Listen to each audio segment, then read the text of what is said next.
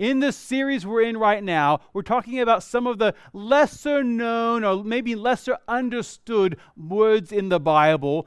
Generally, they end in I-O-N, and they often refer to different sorts of theology. And this morning we're talking about adoption. Last Sunday we talked about justification. We defined that word. And if you think through that word justification, it's a very, very simplistic definition, is a declaration by God where he declares the sinner not guilty in Jesus Christ. But because of our salvation, God, as the great judge, declares you not guilty. And what we see in Romans chapter number 8, verse 29, is that we are part of something bigger and greater than just ourselves. You have your Bibles, Romans chapter 8, look at verse number 29. In verse 29 it says, "For those whom he foreknew, he also predestined to be conformed to the image of his Son, in order that he might be the firstborn among many brothers." God has an eternal plan for you and for me. Doesn't matter what society tells you or the world tells you that you are a great cosmic accident. The Bible teaches that you are fearfully and wonderfully made. He's known you before the creation of the world. He knew who you were. And the amazing thing is, he still decided to create you. And he has a purpose for your life. And we see a wonderful truth with this word adoption. A definition of adoption is declaration by God that the justified one has been made a member of God's family. A simplistic definition of that would be to be placed into the family of God. It's a declaration made by God. Every Sunday we have a principle that we seek to apply to our life, and today's principle is this: God the Father has adopted the believer into his family. And as we build on what we talked about last week with justification, we see justification, a simplistic definition of that is to be declared not guilty. Look at Romans chapter number 8, verse number 1. So it's going back to the beginning of the chapter. He starts off with this wonderful truth. There is now, therefore, no condemnation for those who are in Christ Jesus, or Jesus Christ. The beautiful promise we see there is we are not condemned. We have been declared not guilty by God. And as we continue going through that passage, we see that salvation is worked in our life. And as a result of our placing our trust upon Christ as our Savior, we've been declared not guilty. We've been justified. And then after that justification, we see that we have adoption. So we see in the order, we have salvation, we have justification, which takes place at the moment of salvation, and also at the moment of salvation, we have the wonderful promise of adoption. We looked at verse number 1 of Romans 8. Continue going down the verses. You'll see verse number 14. And this is really, it's quite exciting to understand. And this is where I'm going to be quite concise this morning, but I'm not going to rush through. I want you to understand a very simple truth that will transform the way that you look at yourself and the way that you look at others in your relationship with God. For all who are led by the Spirit of God are sons of God. For you did not receive the spirit of slavery to fall back into fear, but you have received the spirit of adoption. Remember that word adoption. To be placed into the family of God. It's a declaration by God. As sons, by whom we cry, Abba, Father. We cry, it's my dad, my daddy. In the book of Galatians, chapter number 4, verses 4 and 5, it backs up this verse and it complements it. It says, "But when the fullness of time had come, God sent forth his Son, born of a woman, born under the law, to redeem those who were under the law, that we might receive adoption as sons." That long definition of adoption again, it's the declaration by God that the justified one has been made a member of God's family. We have a relationship only through Jesus Christ, which is our salvation. After that, we are justified by God. And after and through that, we are placed into, positionally into the family of God through adoption. This right here changes the way that we view our salvation. Sometimes we view our salvation based upon our emotions or based upon the fact of whether or not we had a good night's sleep the night before and we wake up grumpy or happy. And we base it upon our feelings, and our feelings naturally go up and they go down, they go back and they go forth. But what we find here is that when we've been saved and we've been justified and adopted into the family of God, we have incredible and beautiful security. John MacArthur, who's a pastor and an author, wrote a very thick book called Biblical Doctrine. And talking about adoption, he says this: the extravagant expression of God's love. God adopts the believer into his family so that we may relate to him not only as the giver of spiritual life and the provider of legal righteousness, but also our loving and compassionate Father. This morning we have two application points. Since we have salvation and we've been justified and now we've been placed into the family of God through adoption, we have two application points. We have the blessing of adoption and also the privileges of adoption. And we're going to walk through these, and these are application. And so often as we read through the Bible, we come across words like adoption and we go, okay, I know what adoption means, and we just move on. But when you take some time and chew on it for a little while and you start thinking, how does this affect my life?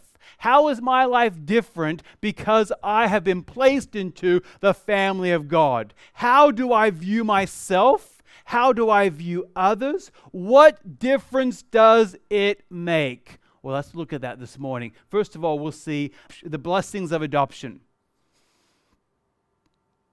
If you can imagine a judge, you standing before a judge, and the judge looks at you, and you're obviously guilty.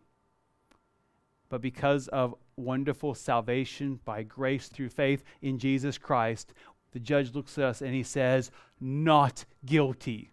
That's a declaration that's made by God. And in 1 John chapter number 3, verse 1, it says, "See what kind of love the Father has given to us." That declaration is an incredible love that is only through Jesus Christ. That we should be called children of God. So we have our salvation for grace through faith in Jesus Christ. We have the declaration that we've been justified and declared not guilty. But at the same time, much like if you can imagine a judge and you're standing before a judge with children that you want to adopt, the judge looks at your family and he looks at all the paperwork and he makes the declaration and says, "Now you are part of the family." This is just a visual picture. God looks at us and says, "You are not guilty." And the very next declaration that he makes with his gavel, and he says, "Now I don't only want to call you not guilty, I want to call you that you're part of my family." And that changes the way that we view ourselves. No longer are we just the second-rate people. What does the Bible say about us as a result? As a result, we see that we have a blessed new family. First, John chapter 1, verse 12. "But to all who did receive him, who believed in his name, he gave the right to become children of God." It's a wonderful gift of God that he has given to us. It's not something that we've earned by doing good works where our good had to outweigh our bad. It's only through Jesus Christ. And as a result of that, we have the right to become children of God. And it's a plural there because it's not just for me, it's for you too. And now we have a new family. We are called brothers and sisters in Christ. And oftentimes people refer to each other as my brother in Christ. And that's a beautiful picture of the fact that we are part of God's family. So when you've been adopted into his family, we're blessed with a new family. And you may look around, because Christmas wasn't all that long ago, and you look around your family and go, "This is my family. I'm stuck with them forever." When you come to church, I hope you don't have that negative attitude. I hope you look around and go, this is my family. Look at who's part of my family, and I get to be part of this. It's part of something bigger and greater than just myself. It's part of God's big picture plan for my life, but also for the world. I'm and you are a small part of that. We're blessed with a new family. We're also blessed with a new name. As a Christian, as a follower of Jesus Christ, we have a number of names. We have the name Christian, which means to be Christ-like. We have other names. We're called born again. We see that in John chapter number 3. We see that we are called heirs of God. We have chosen and holy and blameless, the book of Ephesians teaches us. We are members of the household of God. We are called citizens of heaven in the book of Philippians. We're called the righteousness of God in 2 Corinthians chapter 5. And if you have a new name, you don't really want to be called by your old name anymore. A number of years ago, not that long into our marriage, my wife's maiden name is Brown, Tammy Brown. And I referred to her after we were married as Tammy Brown. And it was just, and I was doing it as a joke. But she corrected me immediately, as in, I am not Tammy Brown. Now, I don't blame you because Nelson's much better. She knows I'm joking. That was her old name. That's not who she is anymore. Not just legally, but also relationally. She's now my wife. We're together. Now she's Tammy Nelson forever. Except if you're on Facebook, she calls herself Tammy Brown Nelson. We have a blessed new name. We're no longer the old person anymore. Now we're a new person in Christ. We have the blessings of adoption. Now, as I was going through the theology books and going through the Bible and seeing all of the different blessings, we could be here a very long time talking about the incredible blessings of God. But moving on from that, we also have some privileges.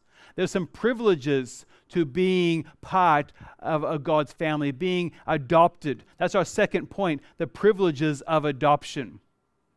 First of all, we see a privileged position. We're positionally different than we were before. Now that may sound a little bit confusing, but if you think about it like you're no longer a second rate. Now you have a new position. In the book of Galatians, it gives us some positionally where we are. Chapter 4, verses 6 and 7. And because you are sons, now ladies, that's referring to universals, you too.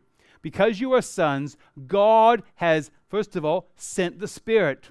So positionally, we have security because we have the Holy Spirit securing us in our relationship with God through Jesus Christ. The Holy Spirit comes and makes us secure. So therefore, God has sent the Spirit of His Son into our hearts, crying, Abba, Father. So you are no longer a slave. Without slavery, we now have liberty. We've been set free in Christ. We are no longer underneath the bondage of sin and the bondage of the old way of living. Now we have freedom from sin. And it goes on, it says, you're no longer a slave, but a son. And if a son, then an heir through God. Now this right here is absolutely beautiful. The Apostle Paul uses the image and the theology of adoption into the family of God a number of times. And when he explains it and when he writes his letters, he's writing primarily to Gentile people that are living in the Roman Empire. Yes, there was Jews in part of these churches, but he was primarily writing to people that understood the Roman law. And as a result, we see here, this is the Roman adoption that he's referring to. And it's really quite remarkable what would take place here. And the thought behind it is, I love my children, deeply love my children, but they just showed up one day. But an adopted child is specifically chosen, and they say, I love you, and I want you as part of my family. And with the Roman Empire, when you would bring a person into your family and adopt them into your family, you wouldn't have the ability to put them down at the end of the line in regards to their inheritance. In fact, it was quite the opposite. If you can think of a family in the first century, what would take place is many of the families would have multiple children. And the firstborn, because I'm a firstborn, so I'm pretty happy about this, that the firstborn would receive the majority portion of the inheritance and the rights and privileges of being the leader of the family. And then after that, you go further down, and percentage-wise, you go down to the end of the line, then you are at the end of the line. And percentage-wise, you receive much less than others in your inheritance. In the Roman law, what would take place is when you adopted a child into your family, legally, you don't put them at the end of the line so they get nothing as a 10th-rate family member. They become it refers to as a firstborn son. They have all the rights and privileges of the firstborn because they have the privilege of being adopted and chosen into that family. That's what he talks about there. Then an heir through God. You are not a second-rate or third-rate or 10th-rate family member of the family of God. He says, positionally, I'm bringing you right to the front of the line. That doesn't mean it's a get-rich-quick scheme. It doesn't mean that your life's going to be easy and without any problems. What it says here is God doesn't look at you like, oh, it's only you again. He says, come into my family. I want to hear from you. I want to hear your prayers. I want to work in and through you and your life. We have the privileged position. We also have privileged provision. A privileged provision. In Matthew chapter number 7, during the Sermon on the Mount, Jesus is teaching his disciples, and he says in verses 7 and also verse 11, ask and it will be given to you. Seek and you will find. Knock and it will be opened to you. Go down to verse 11. It says, how much more will your Father who is in heaven give good things to those who ask him? If you came to my home, I would welcome you into my home, and I would tell you, make yourself at home. And you probably do the same thing. And I kind of mean it, but I also mean make yourself at home, but make sure that you go home. That makes sense? You can make yourself at home, but at the end of our time together, you have to go home. And some of your children have come to my house and they have made themselves at home, and I hear the fridge open and they help themselves to the fridge, and that's fine as long as they go home at the end. Now, my son came to our church office on Saturday and I was working there, and he totally denies this. But on Friday, Tammy had brought 3 pieces of cake to the office, and I left them there, and he came. It was only in the office for 5 minutes, and he denies this, but I don't know where else the cake would have gone, because he came into the office for 5 minutes. He goes to the fridge, and I hear the fridge door open, and I go back later, and there's only 2 pieces of cake. He's my son. He's welcome to the cake. But if you walk into my office as a guest, and you open your fridge up and you steal my cake. Can you see the difference? When you're a part of the family, you're comfortable. You're not expected to leave at the end of the meal. You're expected to stick around. You want to put your feet up on the couch, and you want to be comfortable. You want to be totally relaxed because you have a privileged provision. We also see that we have the privilege of discipline. That's our third. And you often think of discipline as a negative, where I don't want to receive discipline. But when we don't receive discipline, the Bible says that if you weren't really a child of God, then you wouldn't receive discipline. But because you're children of God, He's going to bring things into your life. He's going to warn you of the consequences of sin, ultimately to lead us to repentance. He's going to use those negative circumstances and to bring us ultimately into spiritual maturity. In the book of Hebrews, chapter number 12, verses 5 and 6, it says, my son, do not regard lightly the discipline of the Lord, nor be weary when reproved by Him. For the Lord disciplines the one He loves and chastises every son whom He receives. And that's a quote from the book of Proverbs, chapter number 3. And what we see is God loves you, so therefore He disciplines you. He loves you, so He corrects you. He doesn't do it vindictively. He does it in order to bring us into spiritual maturity, to help us to grow and to develop to be the people that God wants us to be. If God was simply a yes God that gave us everything we wanted, He would be no different than a genie that we'd have three wishes with. But this is the God, the creator of the universe, who knows the beginning from the end. And as He corrects us, it proves His love and that we're part of His family. That passage continues on in verses 7 and 8 of Hebrews 12. It is for discipline that you have to endure. God is treating you as sons. And what son is there whom his father does not discipline? In other words, if he's really your son, he's going to take care of him. He's going to guide them and mold them and shape them and discipline them. If you are left without discipline, in which all have participated, then you are illegitimate children and not sons.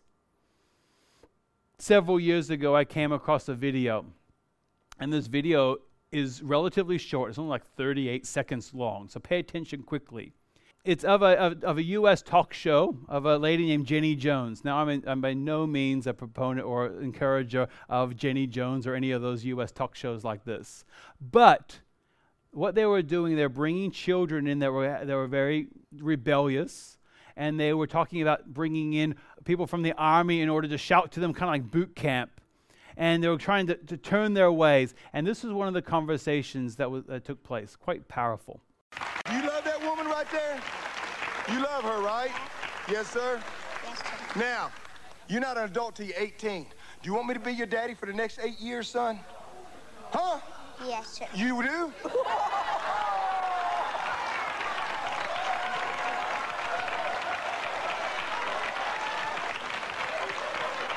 Why you want me to be your daddy?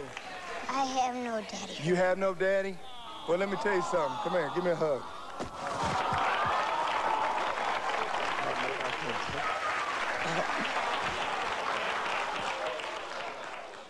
That totally took the man by surprise. He was trying to use hard love and trying to shock him into conforming. In reality, the boy just wanted to be loved and wanted the guidance and discipline of a father.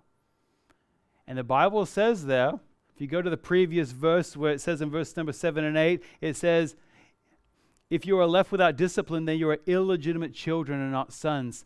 Thank God for that conviction that we feel when we do wrong. When we do wrong and you feel bad about it, and it's the Holy Spirit's conviction in your life, thank God for it. Don't ignore it. Thank Him for that conviction. Repent and let Him guide you. That passage continues on in verse number 10. For they disciplined us for a short time as it seemed best to them. It's talking about real fathers, as in earthly fathers. But He disciplines us for our good. Here's the motivation. It's underlined on the screen.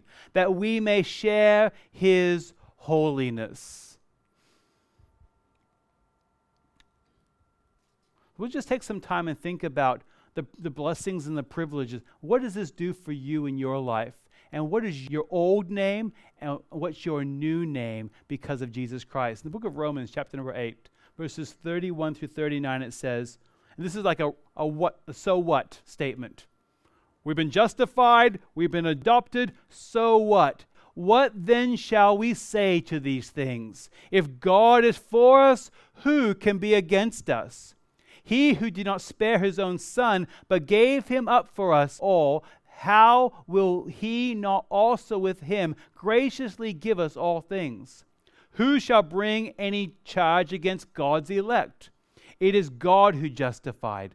Who is to condemn? Jesus Christ is the one who died. More than that, who was raised, who is at the right hand of God, who indeed is interceding for us. Who shall separate us from the love of Christ? Shall tribulation, or distress, or persecution, or famine, or nakedness, or danger, or sword, as it is written, for your sake we are being killed all the day long. We are regarded as sheep to be slaughtered. No, in all these things we are more than conquerors through Him who loved us. For I am sure that neither death, nor life, nor angels, nor rulers, nor things present, nor things to come, nor powers, nor height, nor depth, nor anything else in all creation will be able to separate us from the love of God in Christ Jesus our Lord. Let's pray. Lord, as we prepare our hearts for receiving communion, Lord, we want to take these elements of bread and juice and remember the sacrifice that you made on the cross. That those final lines of those verses we just read, that we are more than conquerors in Christ Jesus. Lord, it's because of your death on the cross and your glorious resurrection from the dead that we can have this hope for today and this hope for the future. Thank you for the cross. Thank you for sending your Son, Jesus Christ, to die on the cross for my sins and the sins of the world. And Lord, I pray that we will allow the Holy Spirit even now to prompt us, to discipline us where we need to be disciplined, so that we can respond correctly to your discipline and live in the wonderful, glorious adoption that we have in Jesus Christ's name. Amen.